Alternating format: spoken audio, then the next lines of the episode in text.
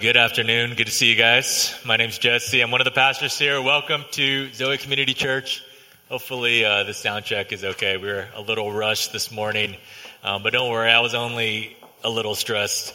Uh, we're continuing our series, East of Eden, preaching verse by verse through the book of Ecclesiastes. So if you have your Bible, why don't you turn there, Ecclesiastes. We're going to be in chapter five and six today, so we're, we're going to finish chapter five, and we're going to get into chapter six, and we're going to take it all the way to the middle of the book. Okay, so Ecclesiastes got twelve chapters.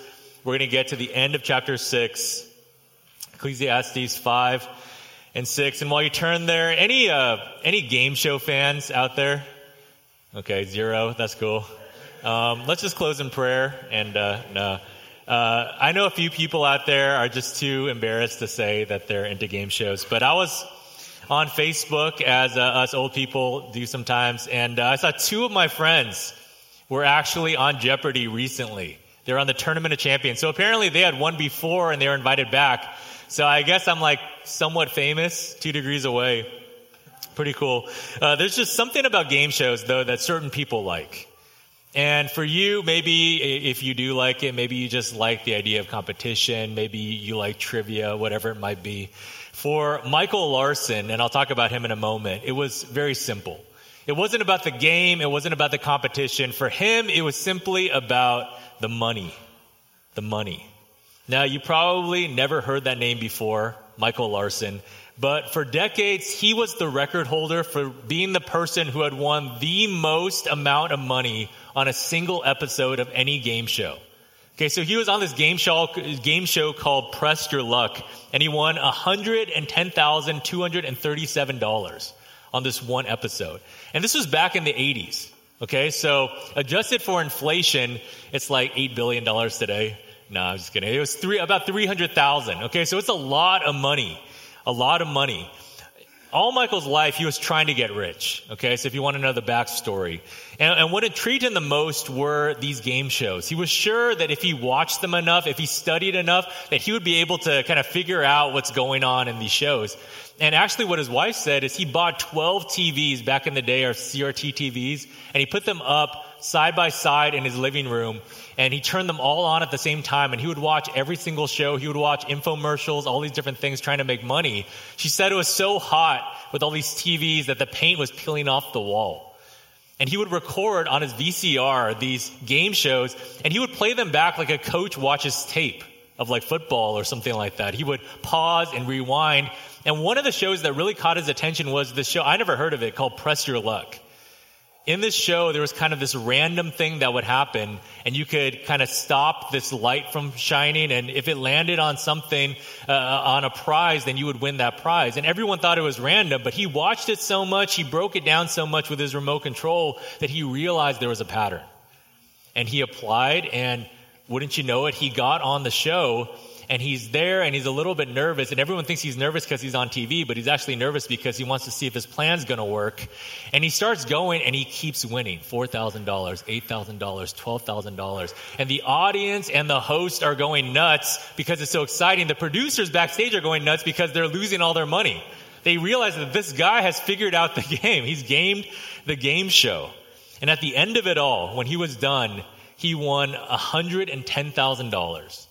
Or one hundred ten thousand two hundred thirty-seven dollars. Now, let me ask you a question. What would you do if you suddenly had an extra one hundred thousand dollars? Like, we invited you up, and we had a little Zoe game show, and then at the end of it, you won that, and you could just take it home in cash. What would you do with it? You know, it was first said in the Broadway musical Cabaret, money makes the world go round. Have you heard that before? Money makes the world go round. Money. Now, personally, this is one of the last things I want to talk about from up here. I don't like talking about money personally at all, but we're in Ecclesiastes, and Ecclesiastes has been about how to live wisely in life. And the preacher of Ecclesiastes knows you can't talk about life without talking about money and the things that money can do and the things that money can do to us. Again, what would you do with that money? I'm sure you can think of something, right? Something that you have on your wish list that you want to buy. Maybe you have some debt that you want to pay off. Maybe there are some people that you need to buy Christmas presents for, but you don't have money in the budget. Maybe you want a cushion to be able to switch jobs or career fields. Maybe you're the kind of person where money is the first thing on your mind when you wake up in the morning and the last thing when your head hits the pillow at night. You're constantly checking how your investments are doing. You're checking how much money you made. You're always looking at maybe you could switch careers or switch jobs or get a promotion. You're always thinking about having more. If you're an adult and youth here, okay, maybe you don't think about it this way, but if you're an adult, you know that we think about money all the time. We have to think about it.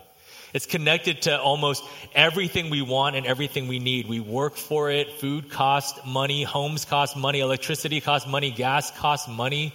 I remember the first time I ate out when I was eighteen years old. I left the house and my dad didn't pay. Thanks, Dan. But I paid and I didn't realize how expensive it was to pay for food. I almost didn't want to eat anymore. Oscar Wilde once said, "When I was young, I thought that money was the most important thing in life. Now that I am old, I know that it is." Now, I'm not saying that money is the most important thing in life. Okay, that's not what I'm preaching today. I'm not saying, I'm not going to take a special offering afterwards. I'm not doing any of that. But I think that there is this tension for us as people, especially in church, where we feel that it's wrong, right? We feel it's wrong to talk about money. We shouldn't be talking about money all the time. We shouldn't be preaching money about money all the time. If the pastor's always talking about money, there's something wrong. We shouldn't be talking about worldly things. And yet at the same time, the reality is money kind of does make our worlds go round. Afterwards, we're going to do something that's going to cost money. Tomorrow, a bill's going to come in that costs money. We go to our work, and the reason we work is because we need some money to live. Jesus understood this. He knew how tightly money intertwines with every branch of our lives. It's why he said, you cannot serve God and money. Jesus knew that where our treasure is, there our hearts will be also. So what are we supposed to do with money? We can't dance around it, okay? We can't avoid it, especially in this text.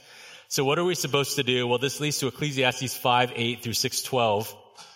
We're going to finish all of chapter six, like I said. And the theme of this of this section, of this passage, is, as the E S V titles it, the vanity of wealth. The vanity of wealth. Now, it's a long text today, so we're going to read it as we go along. Okay, so let me pray for us, and let's get into it, okay? So let's pray. Let's pray that God would help us. God, I pray that you would speak to us through your word. God, I pray that it wouldn't be my words, but your word. That we would understand some difficult texts, some difficult verses, God, but even more than understanding, God, I pray that we would receive them with soft hearts. God, I pray that you would give us the ears to hear and the eyes to see what you have for us. Help us to see the world and our possessions and the money that we have, even the money that we need, differently. God, and I pray that at the end of it, you would lead us to yourself. God, we need you more than we need money. And I pray that you would impress that truth upon our hearts this afternoon. We pray these things in Christ's name. Amen. Amen. Ecclesiastes is a book of questions. We've said this. Ecclesiastes is a book of questions. In fact, it would be more accurate to say it's a book that questions. It's not a book that, that's content to float kind of on the surface of things. It's not politically correct. It doesn't sound like what most books of the Bible sound like or what you hear in church very often. It's why Ecclesiastes is sometimes called the most dangerous book of the Bible. It's a book that causes you and causes us to question. And it's not afraid of confrontation. The preacher isn't scared To, to call it like he sees it. He's not opposed to sharing how he really feels when he looks at, at how messed up the world is. It's also why other people call Ecclesiastes the most depressing book in the Bible. They say all it talks about is the vanity of life and the vanity of the things we live for, how everything is meaningless, how we toil under the sun, how every day is just the same thing, how everything we care about is just chasing after the wind. And even if we manage to catch it when we open our hands, it's still empty, and then we die, and then who cares? Ecclesiastes seems to delight in taking us to the very brink of despair. Apparently, I do too, as Pastor Kenny was saying last week. Thanks, Kenny. And yet what we've seen is that Ecclesiastes, despite this, is a book that, that does take us there, but it doesn't want to leave us there. It's taking us there for a reason, But it doesn't want to leave us there. It forces us to look at the howling wind and the roaring waves all around us. But then it reminds us that the Creator is on board our boat. And this is still his creation, even east of Eden. So it's a dangerous book. It's a depressing book. That's kind of the press on Ecclesiastes. But what if I told you that Ecclesiastes is actually and has actually been called a book of joy? Now, we're going to reach the halfway point of the book today. The second half will move quicker than the first. And we're in a section now where the preacher has turned his attention from his argument that everything's vanity, kind of the things that he wants to get across, to his observations. He's not just saying, okay, this is vanity, this is vanity. What he's showing or what he's doing is he's showing us how he's reached these conclusions. Look at time, he says. Understand how we're just caught up in the march and the flow of time. We can't slow it down. We can't press pause. We can't hit rewind. We're stuck.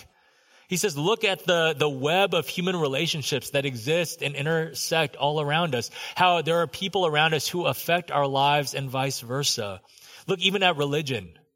Look at how we can go to church and yet do it wrong, how there is even vanity that is seeped into the walls of religion and worship. And here in chapter five, verse eight, we step out of the doors of the church, that's where we were last week, into the real world. And the preacher says, look now at what makes the world go round. We got to talk about money and possessions. Now, we're going to break down our text into three points, but not in the same way we usually do. Okay, usually we just go linearly through the text, beginning, middle, and end, something like that. Today, we're not going to do that because the text is kind of situated or constructed a little differently. So scholars like to point out that this section, five eight through six twelve, is what is known as a chiasm, okay? Or it has a chiastic structure. And you don't need to memorize that, but it's a Hebrew poetic structure. And what it means is that it's kind of like a sandwich, okay? So the outside is kind of parallel, and then it moves inside in layers. Okay, so there are layers to this. So we're not going beginning, middle, end. We're going outside to inside. Okay, that's how we're going to go. It might be a little confusing, but hopefully as we get into it, you'll see how we're moving and what direction we're moving. Outside to inside. Um, there are three main layers to this poem. So the beginning and the end, that's one layer. Okay, then you move in a little bit. So a little bit in from the beginning, a little bit in from the end. That's the second layer. And then in the center, which in Hebrew poetry is usually the highlighted part, and the center is the takeaway that the preacher wants us to put in our pocket to take home. Okay, so three layers, three points. We're going to see first, one problem. Second, two evils under the sun. And then three, three things money can't buy. Try to make it easy for you. Okay, so one problem, two evils, three things money can't buy. First, one problem. One problem. The problem with money, and it's not what you think, maybe. The problem with money. We're going to look at chapter five, verses eight through twelve, and chapter six, verses seven through twelve. Okay, so it's outside to inside. So let's start at the beginning, chapter five, verse eight. He says, if you see in a province the oppression of the poor and the violation of justice and righteousness, do not be amazed at the matter, for the high official is watched by a higher, and there are yet higher ones over him. The preacher begins by firmly situating us in the real world. Okay, it's not about theory. It's not about what should happen. It's not about idealism. He says, if you go outside and you see this, don't be amazed. Now, for the first time in this book, it's kind of interesting. Okay, he's been saying, I've seen this, I've seen that, I've seen evil under the sun, I've seen vanity under the sun. For the first time, he switches to us. He says, if you see. He invites us to look around. In fact, he reminds us of what we're bound to see. If you go outside and you see evil happening, don't be amazed. Don't be surprised. Don't be shocked. If you see uh, some poor person being oppressed, if you see the violation of justice and righteousness, don't be shocked. If you see things that make you question your faith or even the existence of God, you might have heard people say this before, right? I used to believe in God when I was young, but then I grew up and I saw all the suffering in the world. The preacher of Ecclesiastes goes in a totally different direction. He says, if you see this, don't be surprised at all. This is how the world is. People are corrupt to the core. And this doesn't mean that people are pure evil. Okay, we've talked about this, but I think it, it's helpful to say it again and again.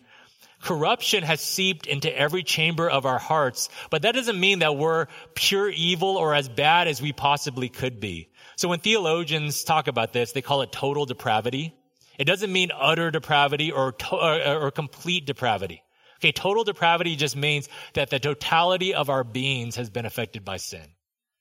There's not one molecule of our bodies that hasn't been touched by sin. And yet it doesn't mean that we're as bad as we could be. It just means that sin has thoroughly permeated all of us.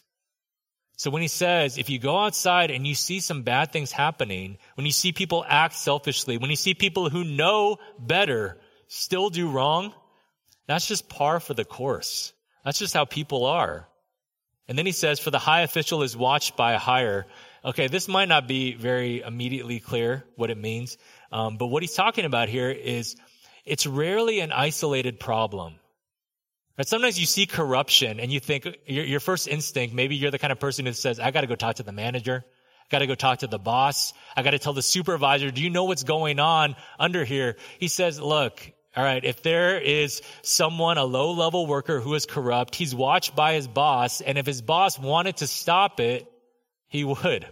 So what he's getting at is the idea that corruption goes up the chain. Doesn't matter how far you go up, there's still sin, there's still evil. And this helps us to understand verse nine. But this is gain for a land in every way, a king committed to cultivated fields. Okay, right now we're like, what does this have to do with money? What are we even talking about? Okay, well, the distance, okay, let's look at verse nine. The distance between English and Hebrew in this verse is wider than normal. Okay, Hebrew is pretty different than English already. Uh, so it's a little difficult to translate from Hebrew into English, but here it's even more difficult. If you try to translate the Hebrew literally word for word, it says something like, profit from land in all is this, a king in respect of a cultivated field. So there you go. You know what it means now. In context, it's more clear, okay? The king is the one at the top of the corruption, for good and for bad. He profits off everyone's labor, even though he personally doesn't spend a second working the fields. He's the one who does it for his own gain, and yet, at the same time, everyone gains too. So as the great Old Testament commentator Derek Kidner puts it, tyranny is still better than anarchy. Okay, so tyranny is bad. You go outside, you see how there are corrupt people who have power over other people, power over you. You might have a terrible boss. And yet he says, but there's still some good that comes out of it. What is he getting at? Well, think about it. Tyranny, the oppression of the poor, corruption in the government, all problems. And the world has its proposed solutions for these problems. For example, the communists might say, overthrow the system, burn it down, take from the rich and give to me, probably. The capitalists might say, just play the game and win, which is a little cynical. But as the preacher does, he sidesteps worldly solutions. Okay, in fact, he's not even thinking about a solution per se. He wants to get to the deeper root of the issue. These are all problems, but what drives them? What causes them? Why would someone want to oppress poor people? And we might say sin in general. Okay, but why this sin? And why would a king be committed to cultivated fields? What gain is there that a king would put effort towards this? Well, this whole section is about money. Okay, if you read the whole thing, you realize that the one through line through it all is money. So why does he start it this way? Well, I think it's because when we think about money and problems, I think for a lot of us, we just want the simple black and white answer. Tell me what it is. Is money good or is money bad? Should I think about money all the time or should I stop thinking about it? Should I try to get as much money as I can and call a blessing from God, or should I give it all away or or not earn any of it and say that it's evil and try to distance myself from it? Is money good or is money bad? But the preacher wants us to see that it doesn't work that way. In this world east of Eden, it doesn't work that way. The thing, the thing is, all these problems that he's bringing up are just symptoms of another problem, a problem that's in our hearts. Money can be good, money can be bad, but the real issue, what makes it good or bad, has to do with us. It's dissatisfaction. Because if you look at verse ten, this is where he goes to the heart. He looks at a problem outside, and then he looks to himself and says, how does this manifest in me? What can I learn? Verse ten, he who loves money will not be satisfied with money, Nor he who loves wealth with his income, this also is vanity. There's a problem, and it's not necessarily outside of us, it's within us. J, uh, J D Rockefeller, John Rockefeller, the first billionaire ever in America. At one time, the richest man in the entire world was once asked, how much money is enough? When are you going to stop? How much money is enough? And you know what he said? He said, just a little bit more. Just a little more. If you love money, there will never be enough. If you love wealth, you'll never make enough. This is vanity. This is hevel. It's fruitless. If money is what has your heart, there's no number that will satisfy. It's about attitude, not amount. See, the thing is, when more is your goal, there's no way to ever reach it. Okay, it's a moving target. When more is your goal, you will never, ever be satisfied. And the truth is, sometimes more is worse. If you look at verse eleven, when goods increase, they increase who eat them. And what advantage has their owner but to see them with his eyes? What he's talking about is how when you get rich, your responsibility grows. So let's say you're a businessman, right? You're getting richer. Your company blows up. You have more workers now. You have more customers, whatever it might be. You got more problems. Maybe he's talking about the, the people who kind of hang on to you when you become rich. A lot of professional athletes experience this firsthand. They, they maybe grew up poor and then all of a sudden they're millionaires and all these cousins come out of the woodwork who want a handout, who want you to pay for them. What's a couple thousand dollars to you? They bankrupt them.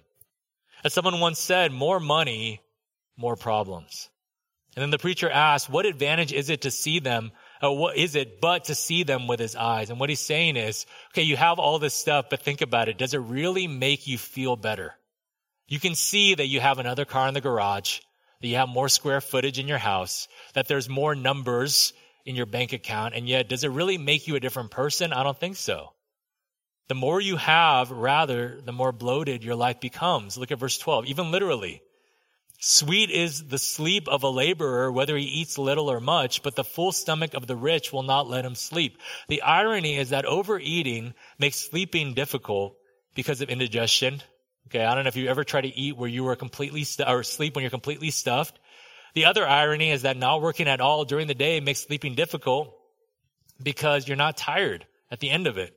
The laborer who toils all day for a piece of bread can sleep better, can actually get rest.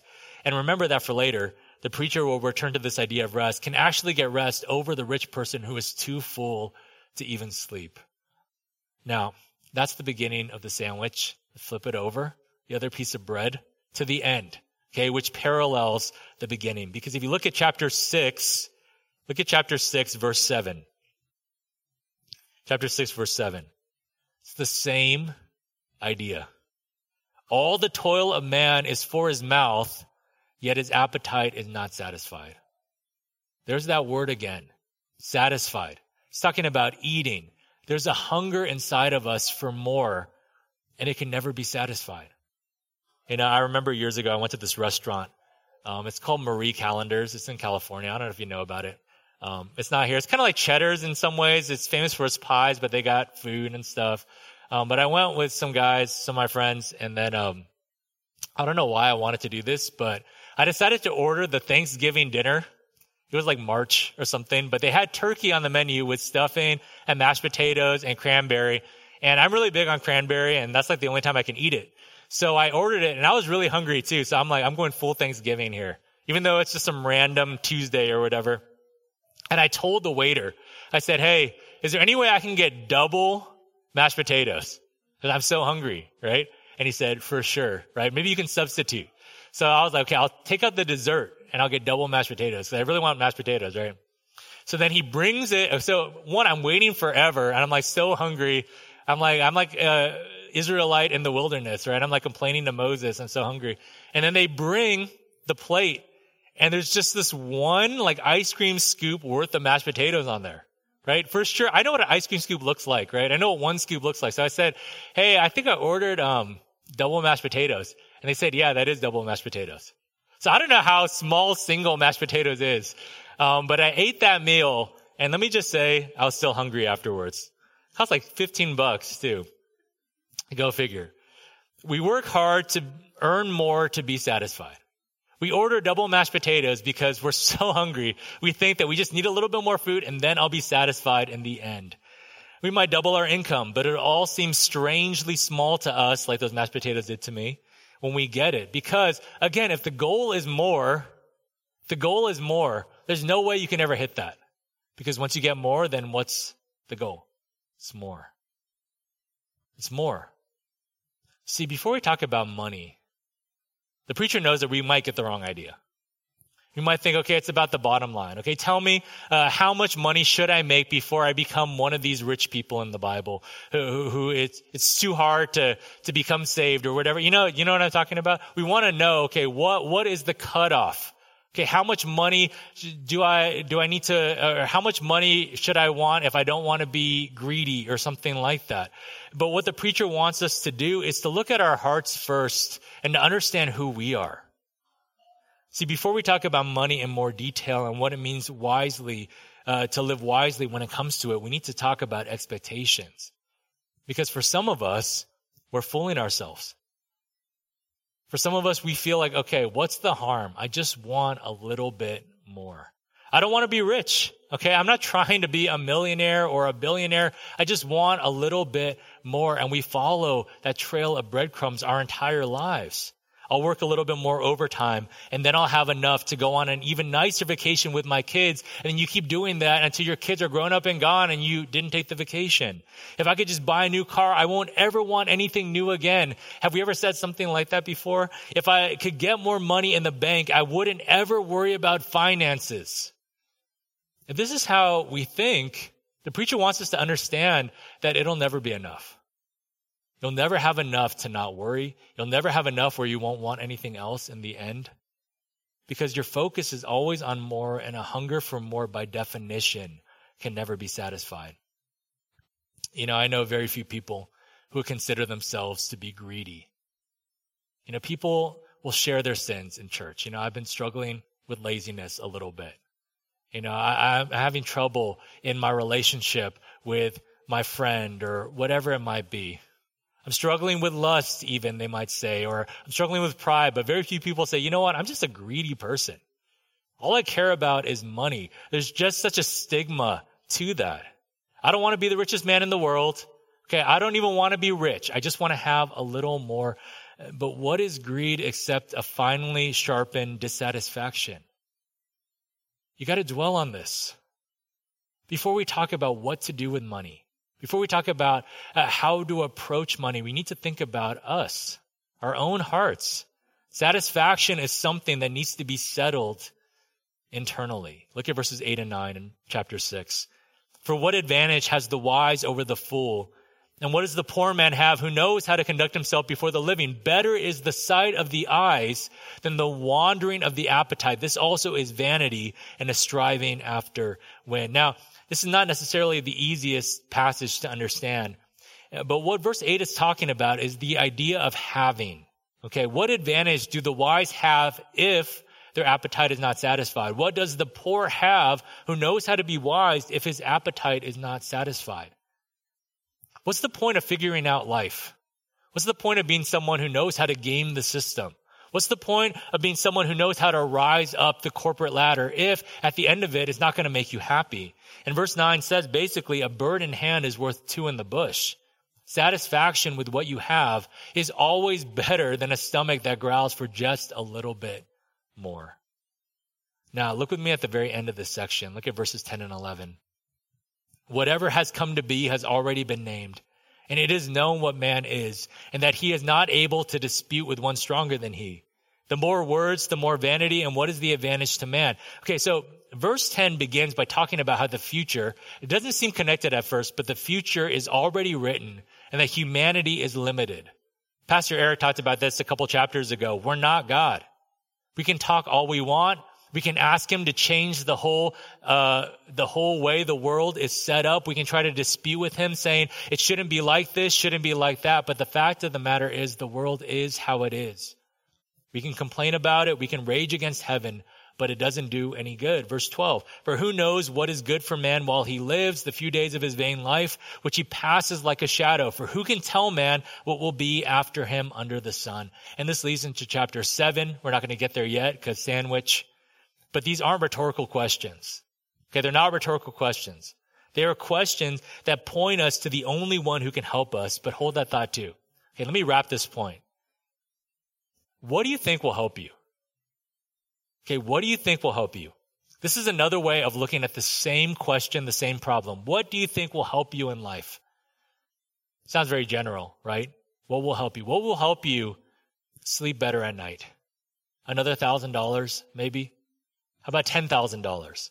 How about one hundred thousand dollars? How about a million or two million or twelve million or fifty million? What will make your life better? What will bring you more happiness? What do you think will help you? If the C E O of your company didn't make so much and shared more with you, one of his hard workers, would that make you happy? And what do you think would fix your life if the system was different and we didn't have money at all and we just lived in a commune and we just shared and, and made jam together?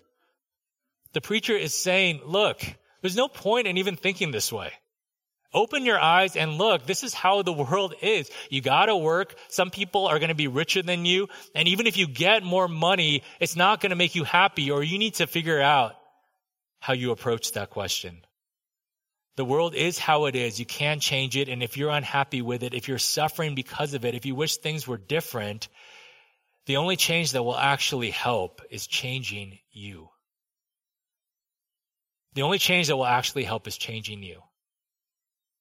He begins by talking about tyranny and kings. He ends by talking about God and how God has determined the future already. The future is already written. Everything that will be has been named. So stop trying to change what you can't control and look at the one thing that you can. It's just we don't often want to. And this leads to the second point. The second point. So the problem, as it usually is when we come to the scripture, is actually us. It's not the bottom line. It's our own satisfaction or lack thereof. It's not our net worth. It's not our job. It's not the money in our bank account. That might be a problem, but the problem is always us. Second, two evils under the sun. Two evils under the sun, the next layer within the sandwich. Have you ever heard someone say, and quote the verse, money is the root of all evil? Hey, money is the root of all evil. Do you know where that is in the Bible? Like what passage, what chapter, what book? It's not in the Bible. I saw someone quote it literally yesterday. As Christians say in their scriptures, money is the root of all evil. That's not what Christians, well, maybe Christians do say it, but that's not what the Bible says. What the Bible actually says, First Timothy six ten, for the love of money is a root of all kinds of evil. For the love of money leads to all kinds of evil. It's a heart issue, and it is similar, but the meaning is quite different. See, the thing is, money isn't evil. And we've talked about this in the first point, but we're going to explore this more in the second point. The love of money is what can lead to all sorts of evil. The love of money can drive us to do terrible things and to neglect what is good. For where our treasure is, there our heart will be also. But it's not about the money, it's about the heart. So you might expect the preacher to say something here about the evils of money. When we talk about two evils under the sun, I've seen how money is a bad thing, but he doesn't do that. That's not where he goes at all. He does talk about two evils, but they're not what you think, especially the first. Look at chapter five. Go back to verse five. Chapter five, excuse me, verse thirteen. We'll pick up where we left off.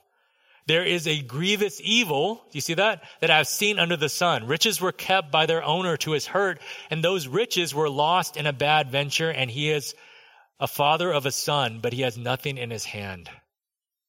The first evil, and the word there is for something that is bad, okay, a great tragedy. The first terrible tragedy that I have seen is someone who saved up a lot and lost everything.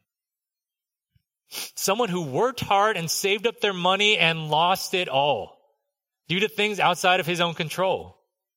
The preacher doesn't say, who cares, right? This is Ecclesiastes. Money doesn't matter. It's all vanity. He doesn't say that. He doesn't also say that it's good, right? Money's evil. That's good. He lost it. Now he will learn what's truly important in life. No, he says that this is one of the worst things that he's seen in this world. And this is a tale as old as time. I mean, we've seen it in our own lives. A lot of us have seen two thousand eight. That's when I was graduating college and the housing market crashed and all these people. I mean, it was hard for me to get a job. I mean, you could say it was my fault. I was an English major. It was going to be hard no matter what. hard for me to get a job. But for those of us who are older, who are approaching retirement, some of us couldn't even retire because we had saved up all that money and then we lost it all because of the economy. The preacher wouldn't shrug at this. He, he wouldn't smile. He would weep. And why? Because you need money for life. All right, look at what he says in the text. He says, and those riches were lost in a bad venture, and he is a father of a son, but he has nothing in his hand.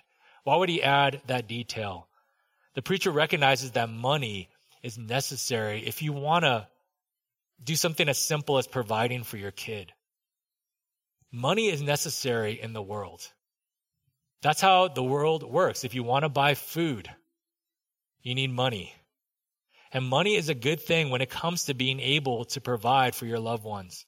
It's a good thing when it comes to being generous with others. First Timothy five eight. But if anyone does not provide for his relatives and especially for members of his own household, he has denied the faith and is worse than an unbeliever. Okay, Paul had to bring that up because some Christians were kind of saying, like, it doesn't matter. Money doesn't matter. We just get what we need from the church or from our brothers and sisters or whatever it might be. But he's like, no, there's a reason for money. There's a good that comes out of money so you can provide for other people, so that you can care for them in a tangible way. It's a good and right thing. With money, Solomon built the temple to worship God. With money, the priests were supported in their work of sacrifice. With money, the poor were given food. Money was and is necessary for any kind of generosity. I might even say any kind of faithful living on the ground. You can pretend to be a faithful person in your head, but your checkbook, or I'll just say most of us don't even use checkbooks, but your bank account balance, it'll show what your life is really about. So it's a great tragedy when it's lost. Money has a use. Money is not a bad thing in of itself. When you save it up and you lose it and you see your son is hungry, that's a terrible thing. And this is the other side of the coin. Money isn't secure. See, part of the tragedy of money is that uh, you need it so much in life, and yet it can't ultimately provide for you everything that you need. You need it, but it can't give you everything. Put it in the bank, invest it into the safest index funds, hoard it in cash under your mattress. Money isn't ultimately secure. In fact, even if you put it all into Fort Knox, right? You, you buy gold or whatever, and you ask the government if you could put it into Fort Knox, it's still not going to matter because verse fifteen, as he came from his mother's womb, he shall go again, naked as he came, and shall take nothing for his toil that he may carry away in his hand. This also is a grievous evil. Just as he came, so shall he go. And what gain is there to him who toils for the wind? Moreover, all his days he eats in darkness, in much vexation and sickness and anger. What he's saying is, even though money is a good thing, even though money can help, at the end of the day, money can't provide you security. Money isn't eternal. You can't take it with you. Money causes a lot of stress, vexation, and sickness and anger. There are no U-Hauls behind hearses. So money kind of puts us in a trap, right? We need money. Money's a good thing. Money helps us. And yet if we become all about money, we are wasting our lives completely because money is not a solid foundation to build your life upon at all. Someone once said, Oh, excuse me. Money is necessary, but it doesn't last. Money is even good, but it's not in of itself enough. It provides, but it doesn't give you ultimate security or eternal reward. We kill ourselves for it. We try to hold on to it as tightly as we can, and yet at the end of the day, it just slips through our fingers. In the summer, we preached the parable of the rich fool from Luke twelve. Jesus said, the land of a rich man produced plentifully. And he thought to himself, what shall I do? For I have nowhere to store my crops. And he said, I will do this. I will tear down my barns and build larger ones. And there I will store all my grain and my goods. And I will say to my soul, soul, you have ample goods laid up for many years. Relax, eat, drink, be merry. But God said to him, fool, this night your soul is required of you, and the things you have prepared, whose will they be? We can live our lives thinking that we're so secure with our money, and then we pass away, as we all do. Our lives are but a vapor, and our things go to somebody else. If unforeseen disaster doesn't take our money, for sure death will. So the first evil is that money, while good, can't bear the weight of all of our hopes and dreams. Now, a second, the second evil, there's two evils under the sun. It begins in verse six. There is an evil that I have seen under the sun, and it lies heavy on mankind. A man to whom God gives wealth, possessions, and honor, so that he lacks nothing of all that he de- desires. Yet God does not give him power to enjoy them, but a stranger enjoys them. This is vanity. It is a grievous evil. The first evil is losing everything. The second evil, or the danger of losing everything, the second evil is receiving everything and still being unhappy. It's like money, right? It's kind of damned if you do, damned if you don't, in a literal sense. You have it or you don't, it's still going to be bad. The second evil is getting everything you ever wanted, everything you set out to accomplish. It's landing the dream job with the pension. It's winning the lottery. It's being promoted all the way to C E O. It's ordering everything off your Amazon wish list, only to find it all at the end of the day underwhelming. It's one thing to hear someone say, money can't buy you happiness. It's another thing to experience it. And you wonder why so many of the rich and famous end up taking their own lives, because they get to the top and it's not that great. You know, I read a Calvin and Hobbes comic strip, and kind of in a funny way, it illustrated sh- such a poignant point. It's no Calvin and Hobbes. It's like a, one of the greatest, yes, thank you. It's one of the greatest uh, comic strips of all time. Um, but it's about this little boy and his pet, or not pet tiger, it's his stuffed tiger that he imagines is alive. So Calvin is the boy, and he sees this, um, this beanie with a propeller on it that spins. I think it has a battery, or maybe he spins it with his hand. Um, but he sees it on the back of a cereal box. And it says that if you eat like four boxes of cereal and mail in the proofs of purchase, then you can win this beanie. And he gets so excited. He wants this beanie more than anything. So he eats cereal every meal. He's stuffing himself till he gets sick. And he, he's toiling, basically. He's killing himself. And then he finally eats enough cereal to get the beanie. He mails it in, and then he's waiting, and he's dying while he's waiting. It's taking weeks to arrive. This is before Amazon Prime. And then he gets the box, and he uh, opens it up, and he gets the beanie, and he puts it on it, puts it on his head, and he runs outside, and he turns on the propeller, and it starts spinning. And the comic strip, he's just standing there outside with a spinning propeller. That's it. And he says, "This is odd." And Hobbes says, "What did you think was going to happen?" And he thought he thought that if he had a beanie with a propeller on his head, that he would be able to fly. Okay, he thought that he was going to be able to fly. He wasn't just trying to get a fashionable item. He wanted to soar through the air. So he got what he desired technically, but he didn't have the ability to enjoy it because it's so underwhelming. I mean, we see this in the Bible. Do you remember the story of Rachel and Leah and Jacob? It's full of what is underwhelming. Jacob thinks that he's going to marry Rachel. He toils for years so that he can marry her, and then he gets tricked by Laban, their father, and he marries Leah instead.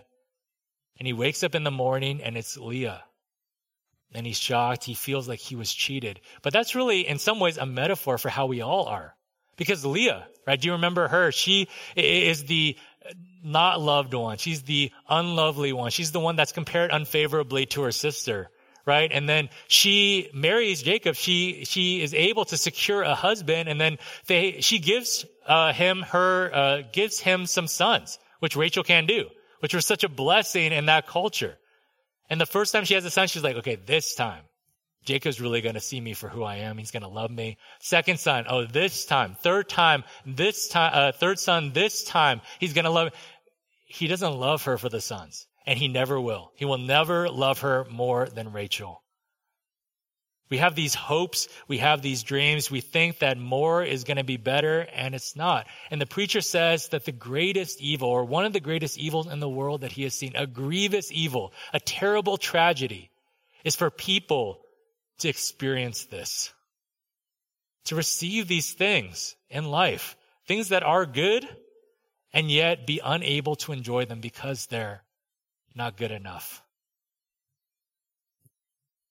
Now it's interesting, the preacher says in verse two, verse two, but a stranger enjoys them.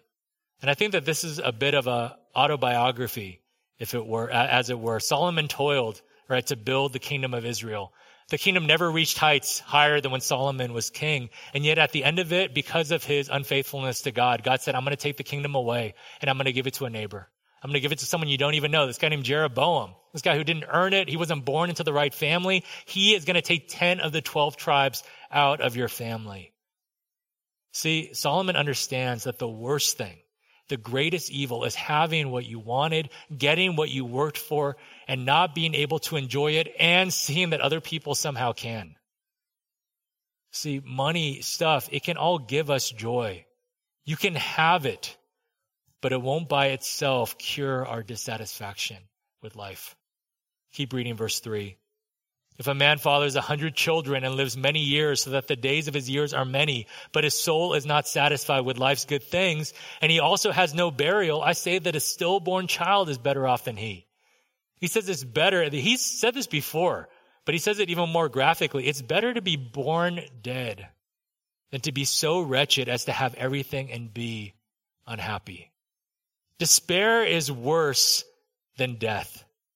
Now, again, this is a graphic image. It's even painful for some of us, but this only serves to highlight how, how bad Solomon has felt. He feels like my life was a waste. I wasted everything. I fathered hundreds of children to hundreds of wives. I have so much gold that silver is basically worthless to me. I've lived a long life, and yet I'm more miserable than ever. Verse four, for it comes in vanity and goes in darkness, and in darkness its name is covered. Moreover, it has not seen the sun or known anything, yet it finds rest rather than he. The advantage of the stillborn child is that it hasn't had to experience the despair and disillusionment of life under the sun. A stillborn child is still a tragedy, don't get me wrong, but Solomon says, do you know what could be even worse is a stillborn soul? A life lived every day in misery, hard-hearted as a diamond. See, if you die, at least there's some rest from the misery of life. And there's that idea again, rest. Now hold that thought, verse six. Even though he should live a thousand years twice over, yet enjoy no good, do not all go to the one place. Okay, the good and the power to enjoy it, those are two very different things. There is objective good in this world. The word good actually shows up as many times as hevel in the book of Ecclesiastes. The world is fallen, but there are still echoes of Eden reverberating everywhere. So what's the worst thing? It's not dying. That's what he's saying. We're all going to die. We're all going to the grave. The worst thing is to live without truly knowing satisfaction. The worst thing is to live without truly living. The worst thing is to live without being able to recognize and enjoy and to receive the good, because there is good. There are two evils under the sun, losing it all to a broken world and gaining it all, but still feeling like you're losing, because it means that it's not just the world that is broken. It's not just the world that is fallen and broken. It's actually you and me. It's us. You are restless. You don't have rest. You don't know how to get it. So many of us, we, we think that buying something is going to give us rest, but it won't. You can buy a house, but that doesn't make it a home filled with warmth and love. You understand this, right? You can buy a ring, but that isn't going to give you a good marriage. You could buy all the toys and trinkets and video games for your kids, but that doesn't mean that you're going to have a good relationship with them or be a good father or mother. You have more and more in the bank account, and yet you're just as anxious and stressed as you were before, maybe even more so. Is there a better way? Is there rest? As he does, the preacher takes us to the brink of despair, and then he leads us elsewhere, the third point. Three things money can't buy. Which brings us back to the game show. You know, it's funny, Michael Larson, he's another one of those rich guy, suddenly become rich, tragedy tales. He he told the Press Your Luck host that he was an ice cream truck driver. I don't know if he was telling the truth or what, but he said, you know, I drive my ice cream truck and I hope to win enough money so that I don't have to drive my ice cream truck. And they're like, okay, give Michael a round of applause. Let's cheer him on. Let's hope that he wins enough money. Now think about that for a second. It's a throwaway thing, but think about that. Enough money. How much money would be enough? For Michael, as it is with all of us, it's never enough. He had one hundred ten thousand dollars afterwards, but that's where he lost his life, because after he gamed the game show, he thought he could game everything. He he put all of his earnings into other get-rich-quick schemes, and you can probably guess how this worked out. He didn't win. He took out a lot of money in cash for this one thing he was trying to do. It got stolen from his apartment or house or wherever he lived. He blamed his wife. He got divorced. He, he was on the run from debt collectors his whole life. He died when he was forty-nine years old. forty-nine. You tell me if that was a happy life. I think that you could be happier driving an ice cream truck your whole life than to live like that. Now, we're getting to the center row, uh, the center of our sandwich. And uh, what's the most important important part of the sandwich, right? It's the meat, obviously. Now, I realize it's not obvious because some of my friends were arguing about this. Like, what's more important, the bread or the meat? Like, what makes a really good sandwich? Is it the bread or the meat? This could split a church, I realize. Um Now, no one's going to say lettuce or mayo. If you are, maybe you should worship elsewhere. No, I'm just kidding. It's fine. We we welcome all sinners. Um, but what I said was you don't call it a wheat sandwich, right? You call it like a turkey sandwich or a pastrami. You know, this is not even part of the sermon. Um, but then I was talking to Eric about this right before this, and he said, yeah, but without bread, it's not a sandwich. And I was like, you're right. So anyway, we're at the meat now. And in Hebrew poetry, at least, if not sandwiches, the center is usually the most important part. Okay, he's been taking us here. He says the problem is you, and money can't solve that problem. Do you see how it's moving? The problem is in us. We're, we're striving for something. We're restless. We want happiness. We know that we need money. We know that we need stuff in life, but, but it's not satisfying us. What do we do? We're restless. How can we be helped? And he leads us to the center, verses eighteen through twenty in chapter five. Behold, what I have seen to be good, not a grievous evil, but a good. Good and fitting is to eat and drink and find enjoyment in all the toil with which one toils under the sun the few days of his life that God has given him, for this is his lot. Everyone also to whom God has given wealth and possessions and power to enjoy them and to accept his lot and rejoice in his toil, this is the gift of God. For he will not much remember the days of his life because God keeps him occupied with joy in his heart. Notice the difference. I have seen great evils under the sun, but here he says, I have seen what is good and fitting. And the word for fitting there is the same word as beautiful from chapter three. God has made everything beautiful in its time. I have seen things that are good in this evil world. I've seen things that are beautiful in this world of Hevel. There is goodness east of Eden. There are things that money can't buy, and there are three things that he talks about: pleasure and toil, contentment and vanity, and preoccupying joy. Okay, real quick, pleasure and toil. The word for enjoyment in verse eighteen is the word for pleasure, okay, without the negative connotations. The word for toil is the word for work with all the negative connotations. He says, you can find enjoyment in your toil. This isn't about masochism. This isn't about liking pain. This is about finding the good in the midst of the bad. This is the ability to see the silver lining on every dark cloud. It's to enjoy the simple things, even the difficult things. This is our lot. See, if there's one thing that Ecclesiastes has been hammering besides vanity, or kind of, kind of the overall idea is, this is the way the world is. And the sooner we accept it, the sooner that we can move on. The world is difficult. We have a few days here on earth of toil and trouble, but piercing through the dark clouds of difficulty that cover the world east of Eden are enjoyments to find.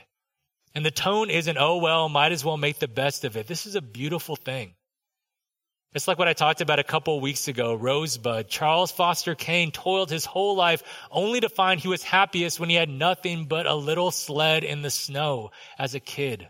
This is approaching life with the eyes of faith. God said that there is goodness to be found even in this life of Hevel and evil. So I'm going to look with expectation. It's eating and drinking. That's what he says here in the text. It's the simple pleasures. It's stopping to think in the moment and be amazed that food tastes so good. It's the first sip of coffee in the morning. It's the pizza party at work. It's appreciating that some of your coworkers are actually pretty good to work with. It's being thankful that you have a job at all. It's stopping when your child smiles at you or hugs you or, or wants to show you a drawing and being thankful for that, even though they're crying twenty-three hours a day. See, money can't buy these things. Ecclesiastes isn't pretending that life is all rainbows and butterflies. It's not, but it's saying that if you look, you can see them. You have to find it. Money can't buy it. Second, contentment and vanity. The world is vanity. Okay, there, there's no turn here where we say, actually, it's a happy world after all. There is so much vanity in this world. Death is real. Suffering is real. We can't stop time. We can't slow down the train ride of our lives. But that doesn't mean that we can't be content right now. Verse nineteen, everyone also to whom God has given wealth and possessions and power to enjoy them and to accept his lot and rejoice in his toil. This is the gift of God. Can you accept your lot? Because what you have right now is your lot and it's a gift. We're so preoccupied. We're, we're always thinking, we're obsessed with, we're hungering after the things that we don't have. I wish I had that. I wish I had this. And we don't stop to recognize the gift of our lives right now. It doesn't mean settle. It doesn't mean don't have goals. It doesn't mean you can't want other things. What it means is to be okay and even grateful with your life at this very second. You know, First Timothy six, before Paul said that the love of money is the root of all kinds of evils, he said, but godliness with contentment is great gain. There's no gain under the sun, but there is one thing, godliness with contentment. For we brought nothing into the world. We cannot take anything out of the world. But if we have fat, if we have food and clothing with these, we will be content. What did Jesus say? Your heavenly Father already knows what you need. And truth be told, all of us, if we're alive, we do have what we need. Contentment comes from fixing our eyes, not on what we want, but on what we have. And lastly, preoccupying joy, verse twenty. For he will not much remember the days of his life because God keeps him occupied with joy in his heart. See, the preacher, he's been looking around at all these different things. He's been driving himself, himself to the brink of despair, thinking about how this doesn't matter, this won't last, et cetera, et cetera. But for the person whom God has given joy in his heart, he won't even be thinking about his life in that way. He won't be thinking about the past and his regrets or the future and its anxieties. Why? Because his overriding preoccupation is joy in everything. There's a joy that can radiate from the inside. Some people have this. Some people have nothing and yet they feel like they possess everything. I think of Johnny Erickson Tada. She's been paralyzed most of her life and she has so much joy, a lot more than I do most of the time. There's a joy that is possible no matter what the circumstances are because this joy doesn't come from this world under the sun. It comes from above it. It comes from beyond it, actually. In Galatians, Paul calls it a fruit of the very Spirit of God. And this is the key. We're looking for money to give us the things that only God can give. We're looking for money to give us ultimate security. We're looking for money to give us uh, an overwhelming joy. We're looking for money to give us better relationships and a new heart. It won't happen ever. The only way you can have these things is all throughout the center of the sandwich. It is the gift of God. The gift of God. God can give it. It's grace, wealth, possessions, money, and the power to enjoy them. It's all the gift of God. It's all grace. It's all what we don't deserve. Some of us sing of grace, but truth be told, we don't really like grace that much. We don't like to be the recipients of anyone's handouts. We like to pull our own weight. And that's not a bad thing, totally, but when it comes to the power to enjoy, when it comes to living wisely, when it comes from internalizing what Ecclesiastes is really about, you have to understand when it comes to our lives under the sun, we don't deserve any enjoyment at all. Adam and Eve were created, placed in the garden, given a world to discover and cultivate. They had each other. They had everything. They were content until temptation slithered in. And this is how vulnerable cont- uh, uh, contentment is. Even in paradise, without sin, contentment was still able to be attacked by Satan. Even Adam, they had joy, but they wanted more. They took of the forbidden fruit. They turned away from God in their sin and ended up cutting themselves and the rest of the human race, us, off from eternal life, from the presence of God, from Eden, from joy, from all the things that we crave in this life. They forfeited everything because they wanted what they didn't have. And we're not so different. We too have forfeited God's presence, eternal life, Eden itself, with our sin, all because our hearts love other things more than God. And we act like joy doesn't matter. Joy absolutely does matter, because joy is what happens when we are content in God. We love so many different things. We're chasing so many different things. It's just the wind. This is Adam and Eve's story. This is our story. But the story doesn't end there, because after this, the grace of God appeared in the person of Jesus Christ. He had everything, everything, everything in the world, in heaven and on earth, but he gave it up to be born in the likeness of a servant. Everything he had, every possession, every disciple was worse than he deserved. But he, with the joy set before him, went to the cross and endured the worst death ever to exist, where he not only was crucified, but he drank the cup of God's wrath dry. Why? So we could have eternal life. So we could have the promise of a better home than Eden, heaven itself, so that we could have God. And it's not just about, okay, now I don't have to go to hell when I die. This is about receiving everything back. This is about what Ecclesiastes is talking about. This is about the power to enjoy. So if you're struggling with life, if you're feeling discontent, if you're killing yourself, wanting to get more, turn around, stop before it's too late. Recognize it's a dead end and turn upward.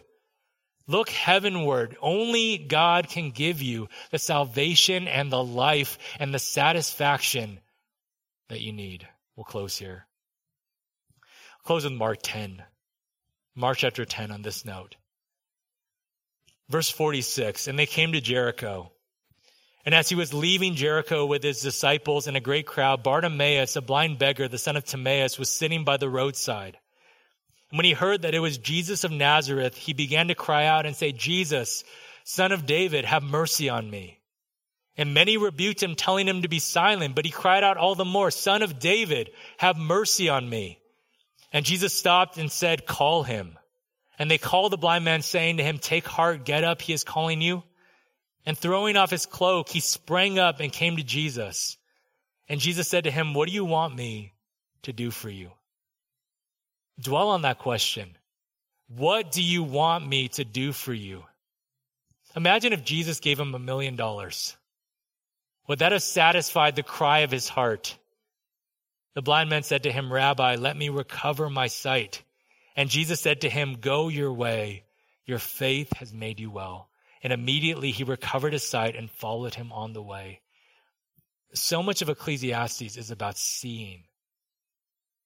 Seeing the world, seeing ourselves, seeing the vanity, seeing the evil.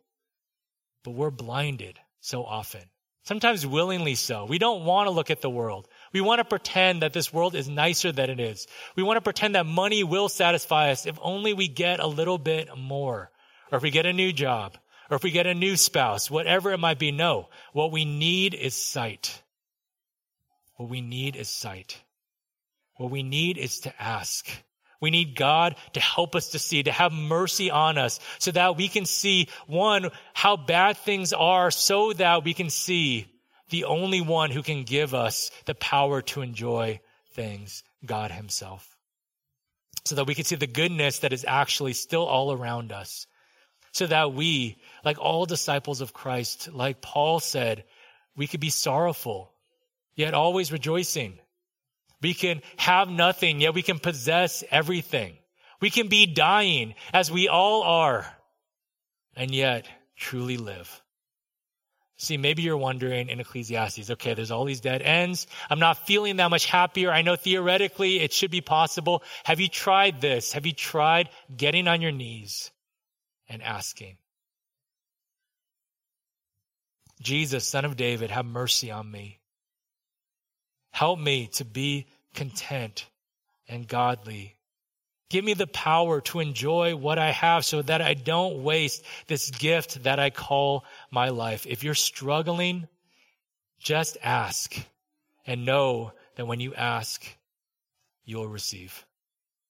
Father, we come before you this afternoon, and I pray, God, that you would help us to get out of the cycle of thinking that just a little bit more will make us happier.